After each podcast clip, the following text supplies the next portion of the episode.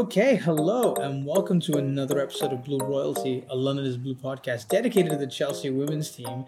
I'm your second host, Abdullah Abdullah. I'm back again, uh, this time without Jessy once again, and you would have heard Jessy last week. Um, but today, you know what? Things happen, things change, situations come up, things go out of your control, but you can only control the controllables, and that's kind of what I had to do today. So raised up that bat signal one more time, and uh, it was it was it was a pretty crunch one because I, I really really did need somebody, and everybody is busy with the World Cup. But since joined by a new host today, uh, a debut for a devout Everton fan. You know, it's it's Stephen Conroy, and we're here to check in with the round of 16 matches that have been played with some pretty interesting um, results. Stephen, how are you doing? Welcome to the pod. How how does how are you feeling? Um, I'm feeling good. Thanks. Thanks for having me on. I know I'm not um a Chelsea a Chelsea fan, but I can try my best. Yeah, I'm feeling good. The World Cup's been good. There's a lot of stories heading into the quarterfinals coming out of the round of 16. I think dominated by Chelsea with the return of Sam Kerr, the Lauren James incident, should we say. Um, so yeah, I'm feeling good and looking forward to talking about it. Yeah, no, you, you you touched on it there. A lot of interesting talking points, a lot of interesting stories. Kind of, I know you touched on it there, but how are you kind of finding the tournament so far from a, a narrative perspective, and maybe even let's just go, let's hit it. I mean, you're you're a tactics guy like myself, so I I know we can get a lot into this. How are you finding it tactically through the tournament in general, and considering that a lot of people and all of a lot of us were complaining about the fact that you know it may not be as good just because we've lost so many great players. But you know, how have you felt? Because I, I think it's been pretty good, all things considered. Yeah, technically, I think the level is probably the best level we've seen at a tournament, at least that I can remember. I can't speak going back too far, but I think it's the best tactically that I've seen. Teams like Japan, teams like like England have switched systems, have adapted to situations, injuries, to to excel, to give players opportunities that maybe haven't had opportunities in past tournaments. I think yeah, I think it's been really promising for the future of women's football that we're seeing this level of tactical quality and ingenuity. And I think we're going to see more of that as we go through the tournament. Obviously, England, for example, have Lauren James suspended now, and we're going to see how they adapt to that. I don't think there's a player that matches what she offers the team, so we might see another tactical switch. I don't think it's as simple as just putting Ella Toone into the role that Lauren James was playing because she doesn't offer the same on ball qualities. So I think it's going to be interesting to see how the tactical aspect of this tournament continue to continue to change and grow as we head towards the latter stages where usually the games are cagey, but hopefully not this time. Yeah, no, fair enough. That makes sense. Um, all right, you know, I'll ask you this question later, kind of who's impressed you the most. I think let's just go through it, and maybe that that answer may or may not change. But um, look, you know what? I think I think for me personally, I think I agree with you. I think I think the the level has been better than I expected it to be. I, I feel like we've gotten a lot more high quality games across the board than we have probably in, in tournaments past. I mean, I've I've probably only watched personally with with like keen interest the last two major tournaments, which is the Euros and the 2019 World Cup, which is kind of kind of when I when I came in and joined. So for me, that's that's where I have to go back and, and, and compare against. And and while 2019 was was great, I feel like 2023 has given given us a lot more you know, a lot more talking points. A lot more teams have been competitive here. Um, we've seen a lot more storylines, and I think tactically, everyone's just gotten a lot better than they were four years ago. You know, even the Euros last year, we saw some great teams and some great performances. You know, I remember the Scotland Argentina groups that that were there that was that was an interesting one and the way they played. I mean, even look this time the, the likes of Morocco getting out of the group and, and they, they they were given no chance. Germany knocked out early. The US and Sweden was a fantastic game tactically for me, one of the best ones from a tactical perspective. So there's a lot of a lot of things that have happened here that I think I think we can we can appreciate and kind of go from there. But you know what? Let's let's get straight into it. You know, let's let's go into what we've seen so far and kind of what we're what we're here to do. So we're going to start off with Australia very quickly. Obviously, they play Denmark you know, uh, uh, early on the weekend, and, and, and they won. They advanced. Australia go through the quarterfinal, home World Cup. I mean, you, you couldn't have asked for more if you're an Australian. You know, they beat Denmark with two goals to nil. An ex, you know, an ex Chelsea player, Pernille Harder's Denmark. They they knock her out with goals from Hayley Raso and Caitlin Foord. Um, first of all, what's what's impressed you about Australia, Stephen? What, what what is it about them so far that that's you think it's taken them to this point of reaching a quarterfinal? what has kind of been the standout for you, especially considering they've had no Sam Kerr up to, up to now, except for the last 10 minutes of that game against Denmark, which, which we'll talk about. But considering no Sam Kerr, did you expect them to be this good? Yeah, Australia, I think coming into the tournament, I was confident on their chances. Even with the tough group, I thought they had the most quality of all the teams in that group. The Sam Kerr injury right before kickoff against Ireland the day before, I think had a lot of people worried but still with it being a home tournament, I think I think they still fancied the chances. I've been impressed with Van Egmond in that more advanced role. I think Caitlin Foord and Hayley Raso have both been really, really good. But I think Van Egmond, a lot of people might not have been familiar with her before the tournament. A lot of people who are tuning into this World Cup and might not be viewers. They might only watch the WSL, Liga F. I don't think they would have been very familiar with Van Egmond, but I think the role in which he's played at such short notice as well, nobody expected Sam Kerr to miss basically the first four games of the tournament. And I think that was really an interesting adjustment from Australia because it wasn't the clear. When we heard that Sam Kerr was injured, I don't think everyone thought, right, that's it, Van Egmond's, Van Egmond's going up top. I think maybe we just thought mm, they'll adjust, they'll put Caitlin Foord up there and see how she does, maybe. Or so I think that's been a really interesting tactical adjustment. And really, I think they've dealt well without Sam Kerr in terms of they've grown. The the first game against Ireland was shaky, a classic opening game of a home World Cup where it's only ever going to be a 1 0 game. Um, they got through that. Steph Catley scored for penalty. 1 0 against a very solid defensively Ireland side. So I don't think you can complain too much about that. The second game against Nigeria was it's probably been forgotten about now, but it's one of the best games of the tournament. The 3 2 Nigeria victory. And I think after that, Australia had one point after two games. And you're going into that game against Canada needing to win, or they were out. And they just came out right out of the blocks. They played fast, high tempo. The apps, they just Canada couldn't really match them in terms of intensity, in terms of their tactical approach to the game and in terms of quality on the pitch as well. I think Australia just bulldozed through them, and now I think we're seeing a really confident Australia team against Denmark. They struggled maybe in the opening 20 minutes. Pernille Harder was probably getting on the ball in areas that you don't want to to get on the ball if you're Australia. But I think once they adjusted to that and they figured that out, I think again they breezed through the second half. I think Denmark in a game they were chasing. I'm not sure of the numbers, but I don't think they put up many high quality chances at all. And then obviously, with 10 minutes left, you get Sam Kerr's back, and suddenly you're three games away from a World Cup final and your best players back fit. And suddenly it looks like Australia are what one of the favourites for the tournament, would you say? Oh, of the tournament?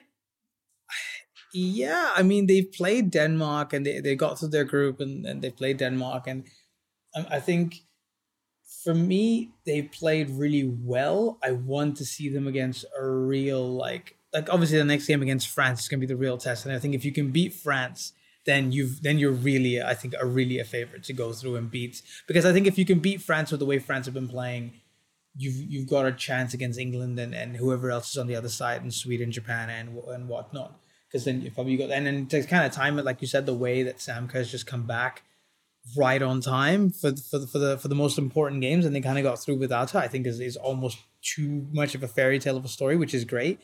Um so kind of touching on on Sam Kerr there so what do you think did you know how how was her 10 minute cameo for you and do you think she made enough of a difference in her cameo to show that she's made the team better? Do, do you think, I mean, is there a world that we can live in where Sam Kerr doesn't actually start the next game because they've been playing so well without her and she bring her on as an impact sub? Do, do you see that anywhere?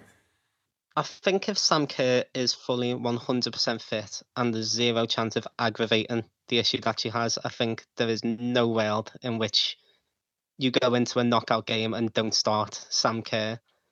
I don't I don't care if they've won every game 10-0 so far. I think you still start Sam Kerr. It just all depends on how fit she actually is. I think even coming on in the Denmark game, I think she still didn't warm up before the game. Still standing there in that big puffer jacket, watching on as she's been doing all tournament. But as for her cameo, I thought she looked impressive.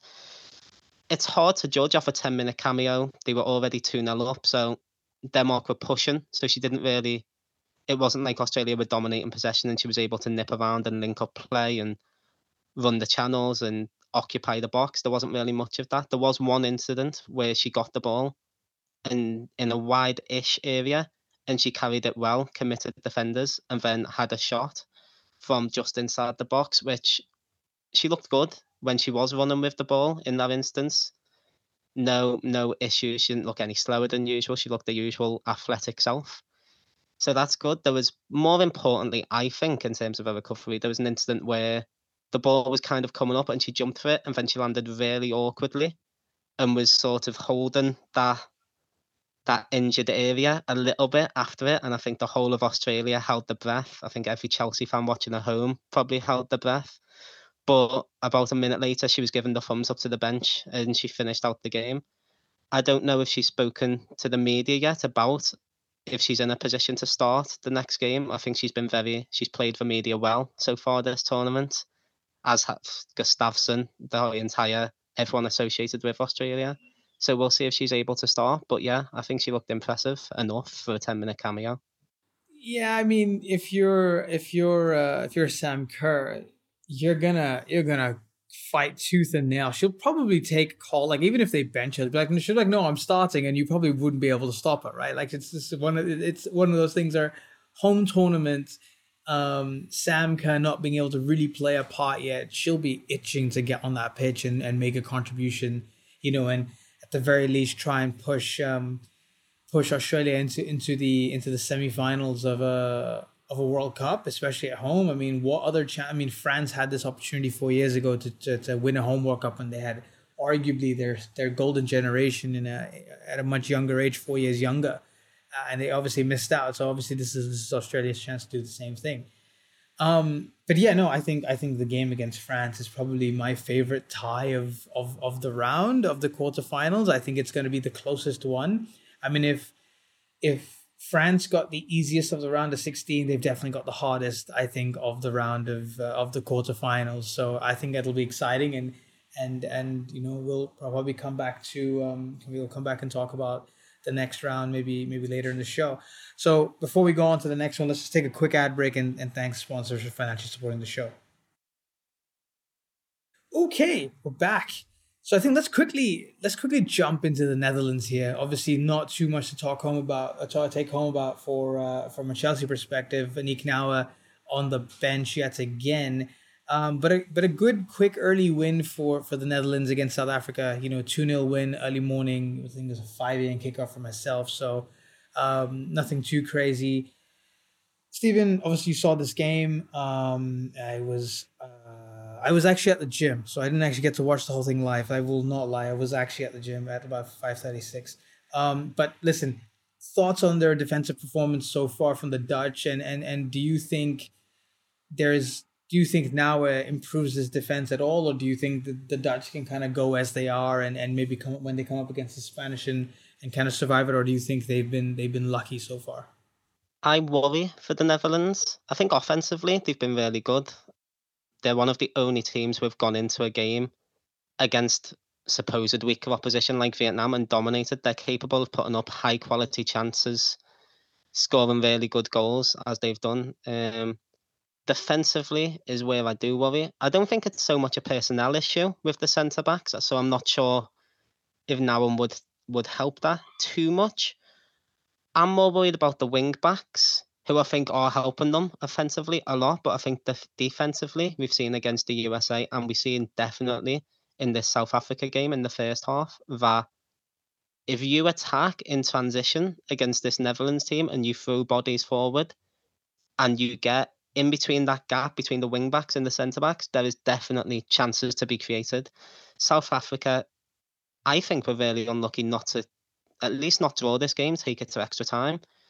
If you look at the Netherlands goals, it was a corner which Jill Roord is on the goal line and it luckily falls onto her head. She could not miss. And then a goalkeeping error from a shot from outside of the box where the keepers obviously dropped the ball into a net. So on the basis of chances on the balance of play, I think the Netherlands are lucky to have made it to the quarterfinals. I'm interested to see heading into this round if they do switch those wing backs. Pelova has been really good on the ball, but I'm not sure if as a right wing back against the quality of the teams that they're playing now, if they can get away with that. We saw against the USA, who are obviously the best side they've played so far. In that second half, it was all USA. The Netherlands couldn't get out of their own half. USA just kept coming forward and creating chances. And I think when you get to the latter stages of these tournaments, they've basically got three defenders on the pitch because they're playing two wing backs who are naturally attack minded players. And the centre backs that they are playing aren't the most athletically gifted. So they can't always get across to cover the wide areas. And I think that's where they're being exposed, especially against South Africa, who just pushed bodies forward in transition, ran at pace, and just exploited, exploited. And luckily for the Netherlands, Van Domselaar was a usual high level, I got player of the match, and they just about squeaked through. But I'm not sure if they'll have the same level of luck against a Spain or a Japan or even an England or France. Yeah, I, I agree with you. I think I think to me uh, that's probably one of the tactical trends that I've kind of I don't even know if it's tactical, but I feel like most of the defenses at this World Cup have been extremely reliant on their goalkeepers bailing them out. I think I think more than the, uh, the actual defense protecting the team, it's the goalkeepers putting in performance after performance. You can only take Van Domselaar as a huge example, where I feel like if it wasn't for her, the Netherlands probably would have been out earlier, or they would have conceded a lot more goals because she's been absolutely insane ever since she's come into the side. Of you know when she came into the Euros to that injury last year and she walked in, and even now, just to say, I mean, that I think that game against um, South Africa, she was she was man of the match, like you said, and you know, absolutely dominated that game.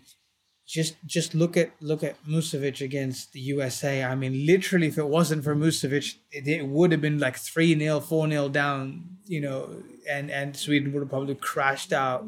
You know, at a worse result than what actually came. And I mean, I, I still, I mean, we'll get into it later, but that Lindsey Horan shot and that save was for me the save of the tournament for me. But um, but the point is, it's goalkeepers doing good doing the work, and you know if you have a good goalkeeper, you're probably going to be you're probably going to be saved and, and and kind of moving moving forward because I think at this point everybody can probably name the, the goalkeepers that have that have that have really shone for most of the teams rather than a specific defender that's really done really really well. You know, um, so no, I I think I think that's that's that's a that's a good breakdown on, on the Dutch. So let's let's move on to France here, because I, I you know it's it's France France are a they're they're a weird team for me. I I've been following the French side probably since I've since I've come into women's football. For me, they're like the, the team that I, I closely keep an eye on. Um, you know, uh, along with England, and to me, France. I think they I think they they were experimenting in the first game in preseason. Obviously, Hervé's come in in the last couple of months. He's kind of brought in a lot of old players and a lot of new players, kind of overhauled the squad a little bit, testing out the players, who he wants to play where. You know, Maëlle Lakrar kind of played at right back for a while. And then the first game of the, the tournament, she plays at right back, and then suddenly doesn't work. You know, it's not working the way he wanted to work. They lost that preseason friendly against Australia. You know, it was all very strange. And then in the second game against Brazil, you know, he changes it up. He brings Eve Perisset into the side at right back. You know, uh, he moves Lakrar into a natural, more centre back role. And suddenly, you know, we see a lot. Uh, Kenza Dali steps into midfield, obviously. And then we suddenly see a lot more of a comprehensive French side than we have before. And, you know, a lot of people um, might point out the fact that, okay, except for Brazil, who France really played, how they kind of, you know, they, look, they got Morocco in this round of 16 and everything. And yes, they got a 4 0 will against Morocco, which was undoubtedly a, uh, a rout, and they were very clinical there. if we're starting off from a Chelsea perspective, I thought Eve Perisset played started again, played really well. I think she's been very consistent, very, um, very, very consistent, and kind of she's just been solid, you know, and and, and kind of given that balance to allow Sakina Karchaoui to kind of run down the left wing and let Selma Bacha and, and Karchaoui kind of do their thing on the left. Um, and then and then Diani to do her thing and you know on the right hand side, giving her that protection what have you made of France so far? And let's talk. Let's start with the Morocco game. Was there anything from that that you think that stood out? Was is there is there? Do you how good do you think Eve Perisset has been? I mean, is she has she quietly been underrated this World Cup so far, just from this World Cup performances? I think she's definitely been underrated, and I think that's a theme. I think she's been underrated at Chelsea the past WSL season as well. I think she's a really, really good player. I was surprised maybe to not see her start the first game. I think she goes a bit unnoticed in this front side because on the left side you've got Karchaoui, who has been, if you were picking a team of the tournament now, I think she'd have to be in there. So I think she maybe goes a little understated because that, maybe because she sits a little bit deeper on the right hand side. She's not making those those overlapping runs. She's not. I mean, she's a she's a good defensive player, but she's maybe not as as eye catching as Karchaoui has been in that sense. But I think in terms of the overall balance to France and what she's enabled them to do tactically, I think she's been key. I think she's been vital to them as a as a team. And I think Hervé Renard has realised that as the tournament's gone on, how important she is to this France side. The game against Morocco is a hard one to judge because it was 3 0 after 20 minutes. So at that point, it's basically it's it's a 20 minute game because France take the foot off the gas. Morocco are maybe shutting shop a little bit, playing for playing for pride. I think in those first 20 minutes though, France looked really dangerous and Morocco are a good team. I think you made the point that people might say France have had an easy route to the quarterfinals. I think I disagree. I think Jamaica in the first game, where they conceded one goal, all tournament, and that was to Colombia, obviously, in the round of 16. And then they've played Brazil, who crashed out in the groups, but I don't think anybody's seen that coming. Panama, Panama were already eliminated. I think that game was a write-off, really.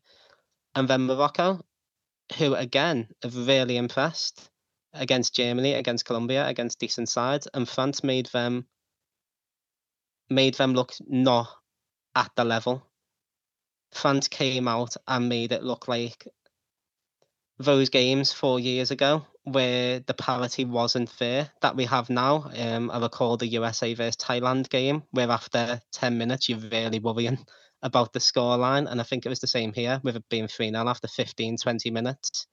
Morocco have done so well to get to this point, and then you're looking at that scoreline and you're thinking, oh no, let's not let's not do this, please. And I think France what strikes me about France is every team at this tournament seems to have a subplot, an issue of some sort. Australia have Sam Kerr, Spain have the entire Vilda situation. England have had the Keira Walsh injury and now the Lauren James suspension. France are just powering through. The vibes in that squad seem to be at an all-time high compared to, especially compared to what we've seen over the last few years. And I think that as well as obviously the tactical and the technical quality of France and of Hervé as a manager. I think that unity and togetherness is so important in a tournament. And I think France tick every box. If you were looking for a tournament winner, what do international tournament winners possess? I think France tick every box in terms of the unity of the squad, the quality.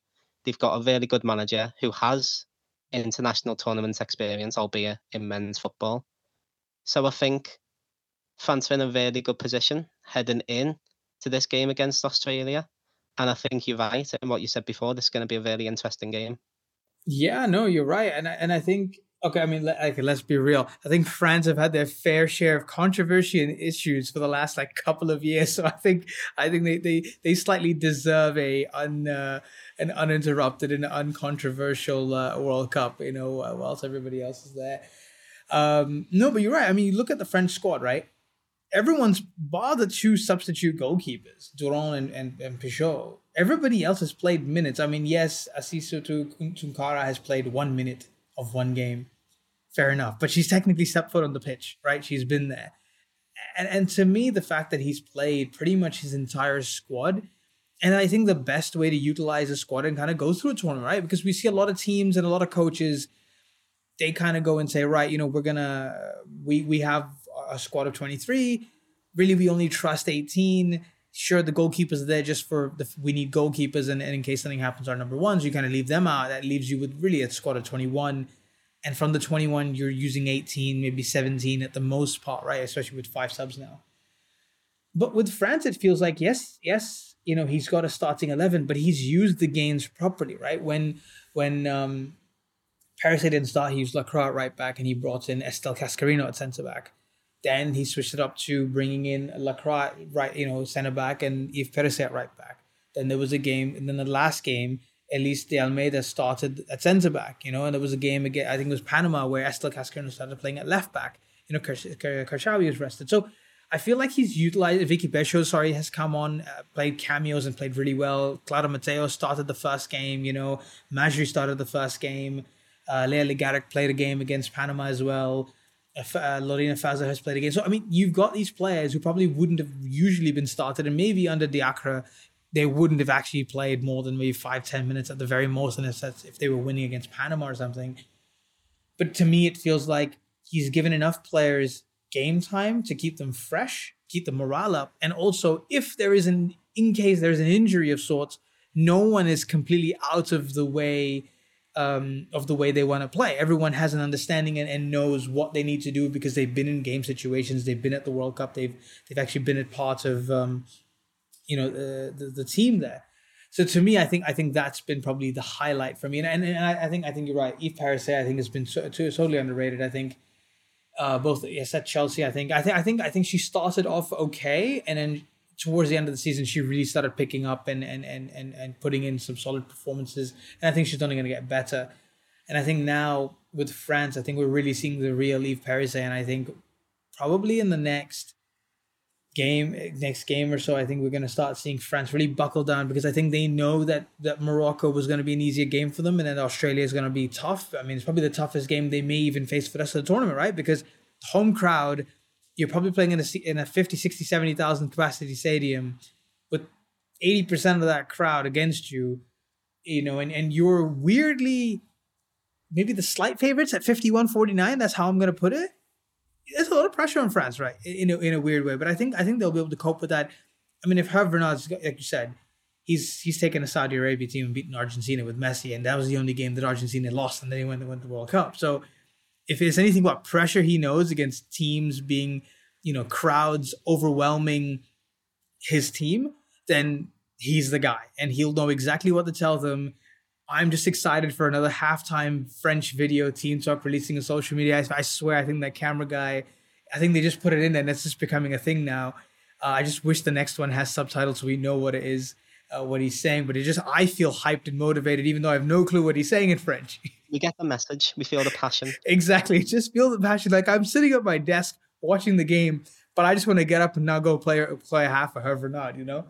Um, no, but I, I think I think France are good, and I think I think um, the Australia game for me is going to be the, the game of the, the round, and my, my favorite though it's going to be nerve wracking intense. But look, let's take a quick second ad break, and we're going to come back and we're going to talk about England and, and Sweden, probably the two um, the two teams that have really had contrasting uh, fortunes, though they both uh, they both won. So we'll be right back. Right, Stephen. I think I think let's get into England. I think I think we've we we need to touch on on the English team here and and and and kind of talk about what happened there and kind of what didn't happen over there. So they obviously beat Nigeria on penalties, five four, uh, five three, and you know it was a nervy victory at the end of the at the end of the day. Went to penalties. England haven't looked at their fluent best so far in the tournament, right? Um, China was probably the exception, but with all due respect, it was China. Uh, who who've, who've, who've looked decent. They've got a couple of got a couple of decent players in there like Wang Shuang and and and, and whatnot. But England should be beating these these kinds of oppositions, being European champions. What have you kind of put down their their nerviness and their kind of you know influency if um, non-fluency if I can if I can call it that so far. I think this is a theme we've seen with England for a while post Euros. I think injuries we've mentioned them a lot, but they play a big part. Leah Williamson in progressing from the back has been a big miss. Beth Mead, in terms of having a goal threat out wide who can occupy the box and make runs in behind, has been a huge miss, in my opinion, because Lauren Hemp and Chloe Kelly, as great as they are in terms of their athleticism, Chloe Kelly seems to score in every big moment for England over the last year or so. I don't think they have the box threat and the ability to get on the end of crosses and passes that Beth Mead has. And I think that's took away a lot of England's goal threat. I think that's the main issue because I think defensively, albeit against Haiti in that first game, it was, I think coming out of that, England were really lucky to have got a result. But since then, I think it's been improved. China, you expect an e- like an easier game. Denmark, I felt England dealt well. I think that's probably defensively, England's standout performance against Denmark. I think at that point, Denmark was still struggling with the identity of their team. Pernille Harder was playing as the nine, and I don't think that was working out for them, but England still did what they had to do. I think going forward, it's going to be a bit of a struggle now, especially without Lauren James, which I'm sure we'll touch on in a moment.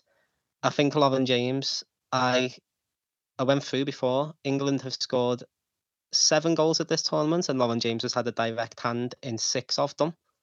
So that's a huge miss because now you're looking for players to contribute to goals who have not yet contributed to goals in an England shirted tournament. I think it was good for Alessia Russo to get on the score sheet the other week um, against in the final group game against China. I think that'll be good for her confidence. I think I like what Sarina Wiegman is doing with this five at the back system. In fact, it's five at the back, but you're still getting Rachel Daly occupying positions in the box when the ball is wide right. We're not playing her up front, which I think a lot of people would still like to see, even at this point. But I think it's the best of both worlds in a way, because you get that familiarity of she's played on the left hand side for England before, obviously during the entire Euros campaign. And now she's also mixing that with being a left wing back box threat, which I'm not sure many people thought would be the outcome pre tournament, but it's worked so far. What do you think about the five at the back system? Would you like? Do you think that should stay? That was quite, quite honestly, that was the, the next thing I was going to touch on. So, so I'll, I'll think I'll, I'll kick that one off then.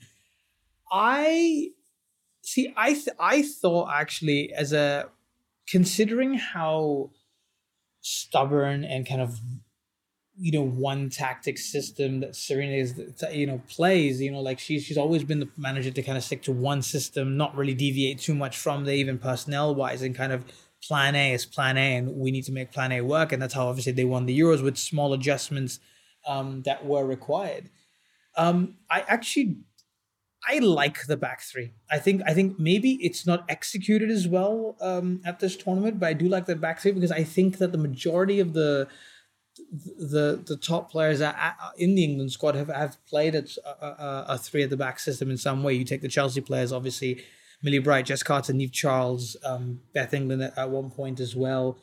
They've all um, they've all played in a back three system quite recently, and in in a way, I think when you lose Leah Williamson, you lose Beth Mead, you know, you lose these sort of players, and obviously Keira Walsh was was had a scare for a bit there as well.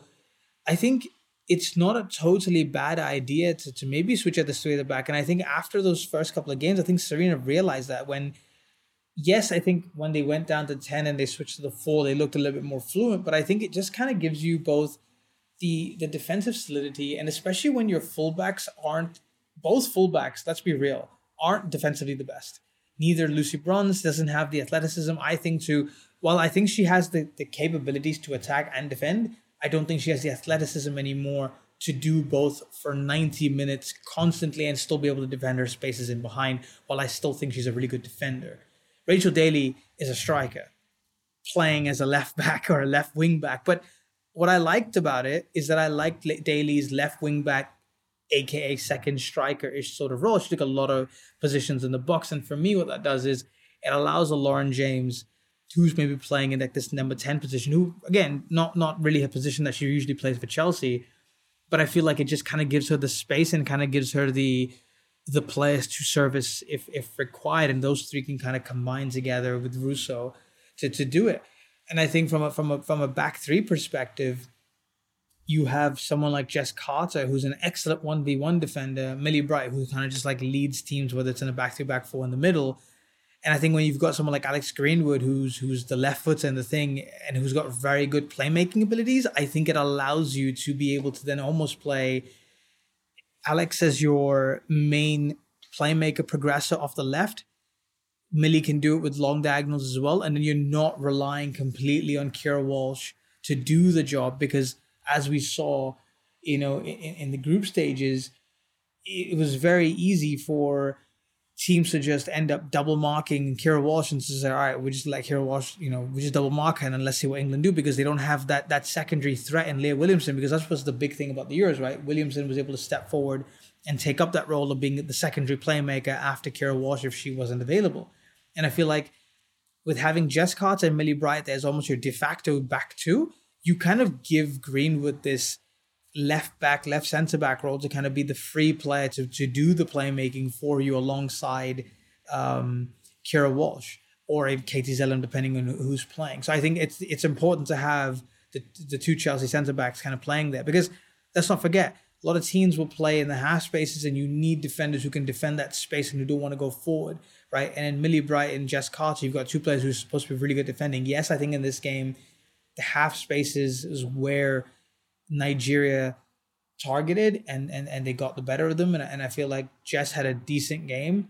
Um, not the best, but a decent game. And Millie Bright was was was Millie Bright, and I feel like she's slowly getting into the to the rhythm and fitness of the game. Um, but but what did you think of the back three and the performances of, of, of the of the Chelsea duo at the back, and, and, and, and where did you where did you see that going for, for the rest of the tournament? I think the biggest benefactors of the back three in the England in the England side have probably been the Millie Bright and Jess Carter duo, because I think in that first game against Haiti with the back four, it was it wasn't easy for them. I think Millie Bright it was her first game in many months, and she was trying to be herself. She was being aggressive and pushing up, and she just kept getting caught out because her legs weren't underneath her yet. She hadn't got the match fitness and so she'd push up and be aggressive. Haiti would nick the ball behind her. And time after time, Jess Carter was getting left 1v1, which admittedly she dealt with well, I thought personally, given the circumstances. But now with this back five, it enables Millie Bright to be aggressive, and you've got Alex Greenwood back there as well now. You've got more cover. So if the opposition do nip the ball past her or she doesn't get to a header in time to a tackle, there's a lot more protection than just Jess Carter on her own, hoping she can stop a three on one every single time the other team come forward. Jess Carter, I've been really impressed with. Um, I wasn't sure if Jess Carter should have started the tournament for England, but I think now you can't take her out the team, especially in this back three system where I think she's played probably the best football of her career for Chelsea in a back three system. And now we're seeing that for England as well. She just seems so much more comfortable. She seems a lot more composed with the ball when she has it in the areas that she can take up. And I think that 1v1 defending is a lot more is a lot more vital than when she's playing in a two at the back system and she's maybe not getting brought into 1v1 duels much compared to in a back three where you are engaging the attackers more because you've got that protection with two other centre backs. Now she can showcase her 1v1 defending ability, which I think she's done well and yeah, I think I've been impressed. I'm surprised that Millie Bright has managed to look so good so quick. Because after that Haiti game, I was a little bit worried in that, oh, if we rushed her back, is she not quite ready yet? But I think she's grown into the tournament, which you'd expect. I don't think she was ever going to not allow herself to do that, especially as captain now. I think it was only a matter of time before we seen the best of Millie Bright. We've not quite got the goals yet. Um, like we did at the Arnold Clark Cup a few years ago. So maybe it won't just be centre back shifts. We might be seeing some Millie Bright up front in these latter stages. Um, if if the scoreline isn't going to plan, but I think overall, it's been a surprising change by Sarina. I was expecting when Keira Walsh went down in that game that we'd just put Georgia Stanway in that role and just plug the gaps and hope for the best. But she was brave and she made the adjustments, which we've never really seen in her in her coaching career at this level. And she switched to the back five, and I don't think there's any argument to be made that it's not benefited England. We'll see against better opposition how it looks, especially offensively with Lauren James missing, because I'm not too confident on our ability to create chances without Lauren James. But I think if there's any team that can grind out 1 0 wins without maybe the most fluid attack and play, it's probably a Sarina Wiegman national side of a tournament. So I think that bodes well. That's that's very specific. So, I mean, let's let's let's talk about the elephant in the room here. I mean, Lauren James, the red card, the emotion, the tension, the moments, David Beckham, all the memories kind of flood back in for everybody. I think I think I think she struggled this game. I think I think Nigeria did a good job in, in kind of marking her out in the spaces and kind of not giving her the space that she wanted to kind of run that midfield attacking midfield area. And I think a little bit of an experience at, at this level and, and and kind of the red card was kind of born of frustration, which obviously she shouldn't have done. She's acknowledged as much and you know everyone kind of said the same thing. What did you what do you think? I mean, if if Nigeria were able to kind of keep this quiet going into the next round, obviously they're playing Colombia. I'm assuming Colombia would have would have employed a similar tactic. And let's just jump ahead for one second, right? And let's say in another universe, Lauren James doesn't get sent off. England beats Colombia in the next round as well. They come up against let's assume France, right? Just because we want we want a spicy semifinal. Do you think she would how do you think she would perform against the likes of a France? Because I'm assuming playing a back three, England would want to be play a bit more counter-attacking style. Do you think she would benefit more against a France, or you know, or, or would she come come to the same thing? Because if James isn't playing and she's been the best player in the last couple of games and obviously struggled against Nigeria, do you think there would have been a change anyway going into the next game, or would Lauren James have started anyway? I think she would have started anyway. I think Sarina Wiegman is a huge fan of Ella Toone. So I think there's always that question there. I was shocked to see Ella Toone not play when Lauren James came in. I think it's what everyone was calling for, but I don't think many expected it to happen. I think we would have kept Lauren James in just because her performances in that group stage were so impressive. She was easily England's best performer, especially in an attacking sense. That I think one game in which he was marked very, very well out of the game by Nigeria. I think you have to you have to look past that. You have to mark it down as a bad day at the office. I think she has to make adjustments herself. I think her movement off ball has to be a little bit better because I think she made it a tiny bit too easy for herself to be tracked throughout the entire game.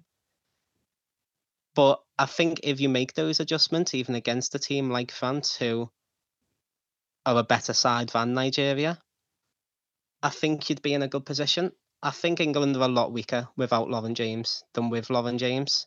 In the starting 11, you look now, assuming the five at the back system plays, if you're, if you're France, if you're any team coming up against England, say in the latter stages, if they get past Colombia, you're a lot more confident facing an England team with Ella Toone in that number 10 position than Lauren James, in my opinion.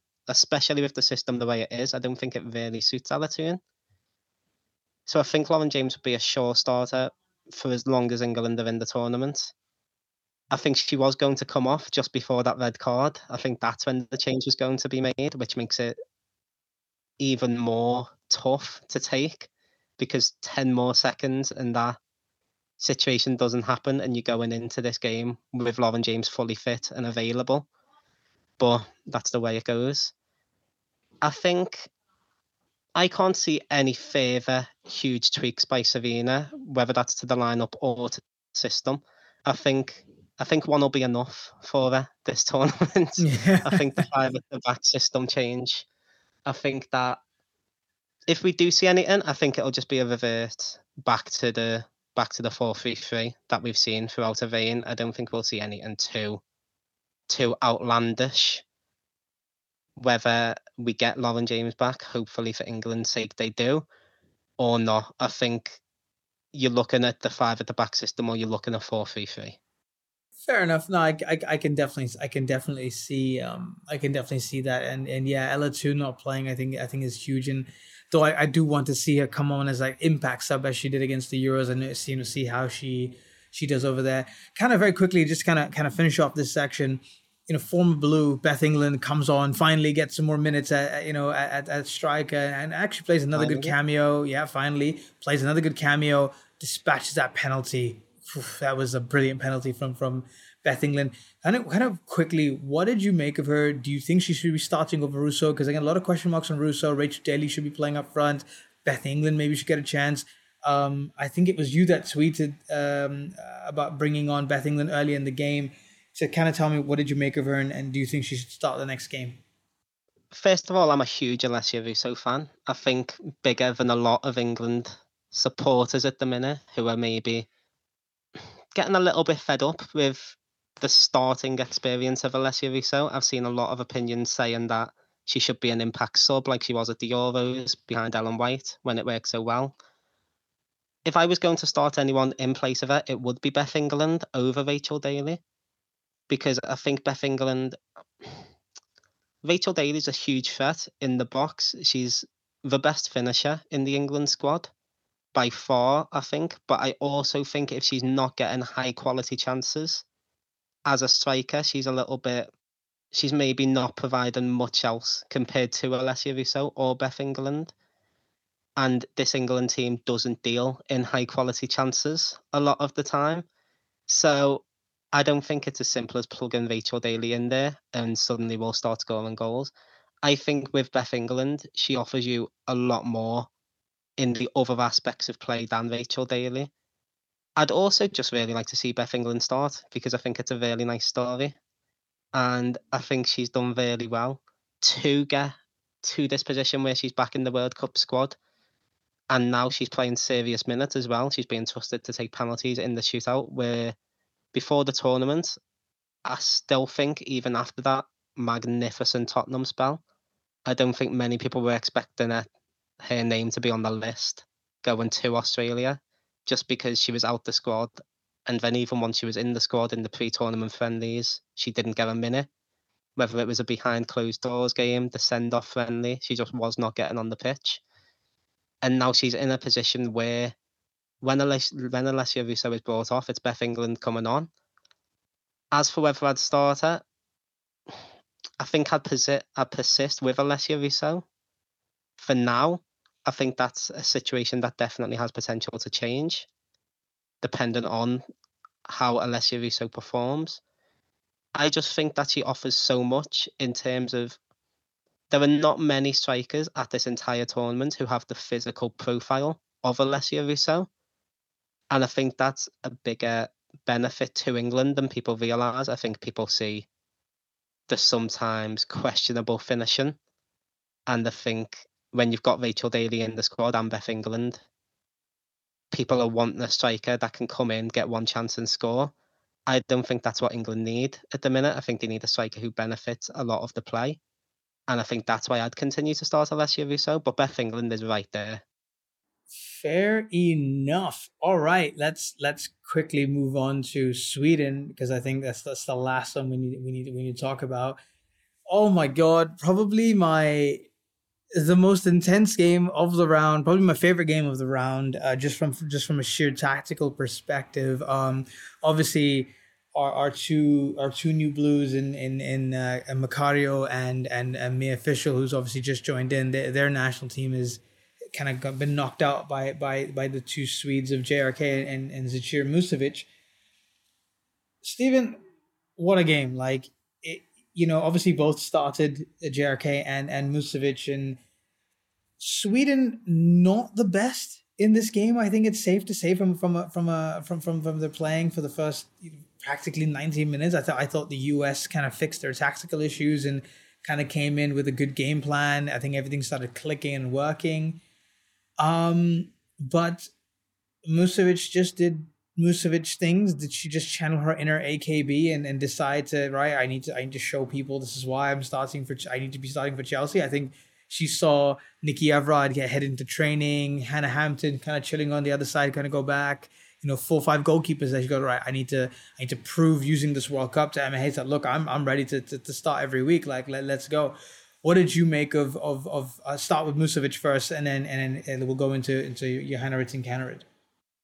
Probably the best performance of the tournament by any player, outfield or goalkeeper.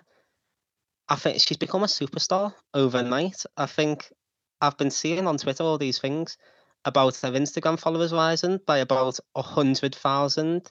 There's she's just become a superstar. I think it helps that she's playing against America and that there were so many millions of people watching who were what, tuning into the game and have seen this goalkeeper pulling off the most incredible saves time after time.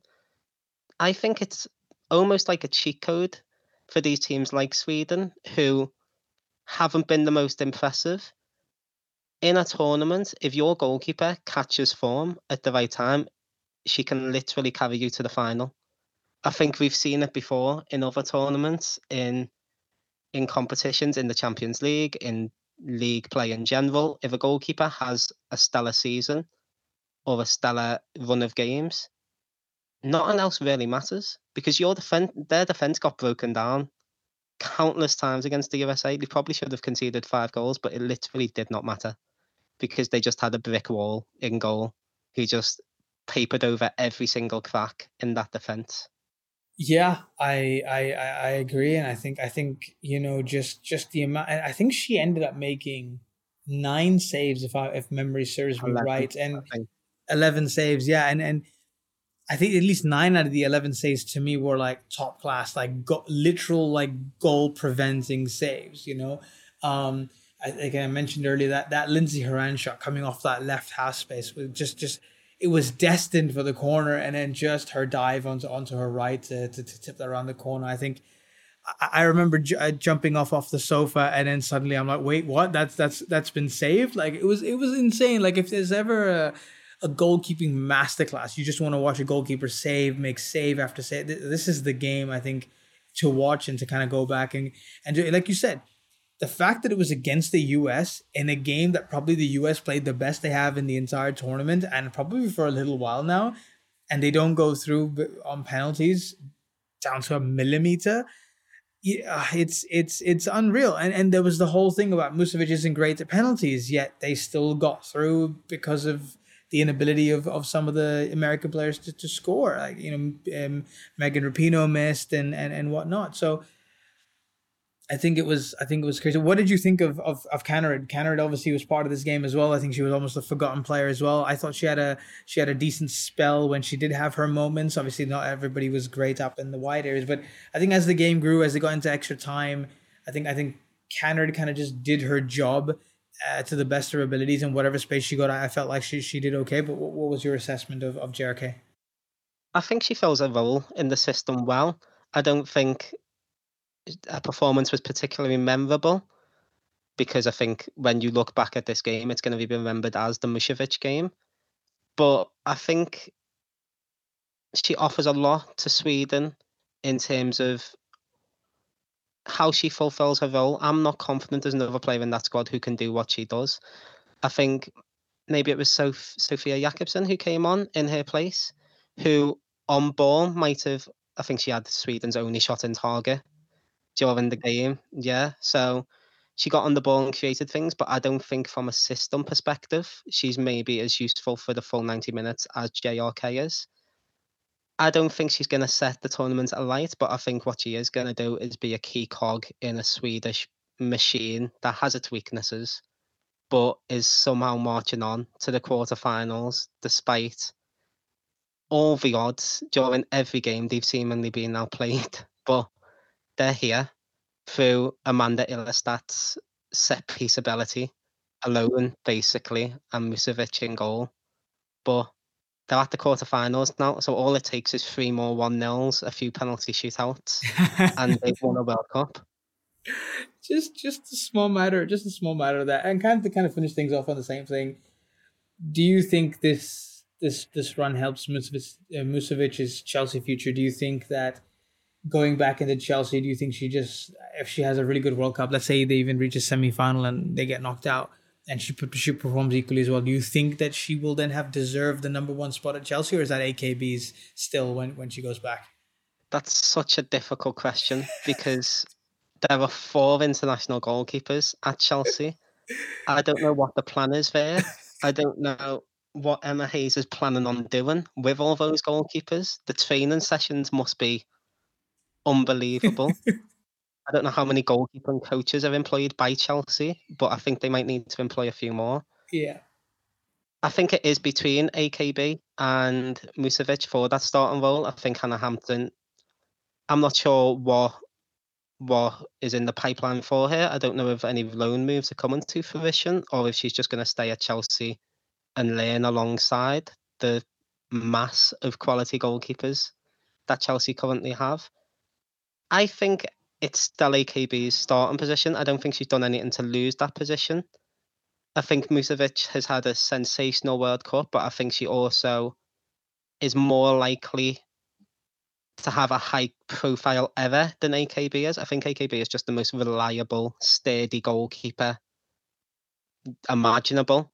She's not going to make the most acrobatic, mesmerizing saves, but she's also not going to drop a cross or come off a line when it's not needed. Whereas I think Musovic does have a high profile and ever in her, as well as it's one of those things with goalkeepers where the better saves you make, the more high profile, simple in quotation marks errors they seem to make. And I think Musovic definitely comes under that. But who knows? If she goes on to win the World Cup and comes back to Chelsea, how do you tell her that she's not starting this season? That's Emma Hayes' problem. I'm just a person on a Chelsea podcast. I'm not paid to make those decisions. Start both of them. Why not? A- AKB striker. Let's let's let's do it. You know, and Sam Kerr's Samka's backup is right there. But listen, I think I think that's that's a good place to kind of wrap it up.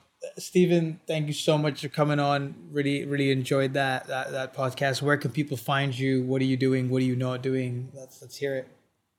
Um, well, I'm on Twitter at sjconroy17. I'm not sure that'll be of too much interest to Chelsea fans, as there's a lot of Everton content there. But if you want to broaden your WSL horizons, good place to do it. Um, hopefully there'll be some Aggie Beever Jones content on there next season. I was about to mention that. Yeah, I was going to say that. Chelsea will, will allow us the pleasure of having her back. That's pretty much it. I don't have my own podcast. Um, that's reached the level of this behemoth that that you have here. I, which I love, by the way, what you and Thank Jessy you. do. Thank I think you, it's really there's not many club centered podcasts in women's football that are as knowledgeable and as dedicated as you. So I'll just give you your props at the end of the podcast. Well, I appreciate it. Just for everyone to know, I did not pay him to say that, so that is that is all self love. That is all self love. I appreciate it. Anyway, Jessy and I will be back at some point soon once we figure out time difference between Dubai and and Australia. But listen, Chelsea fans, till then, keep the blue flag flying high.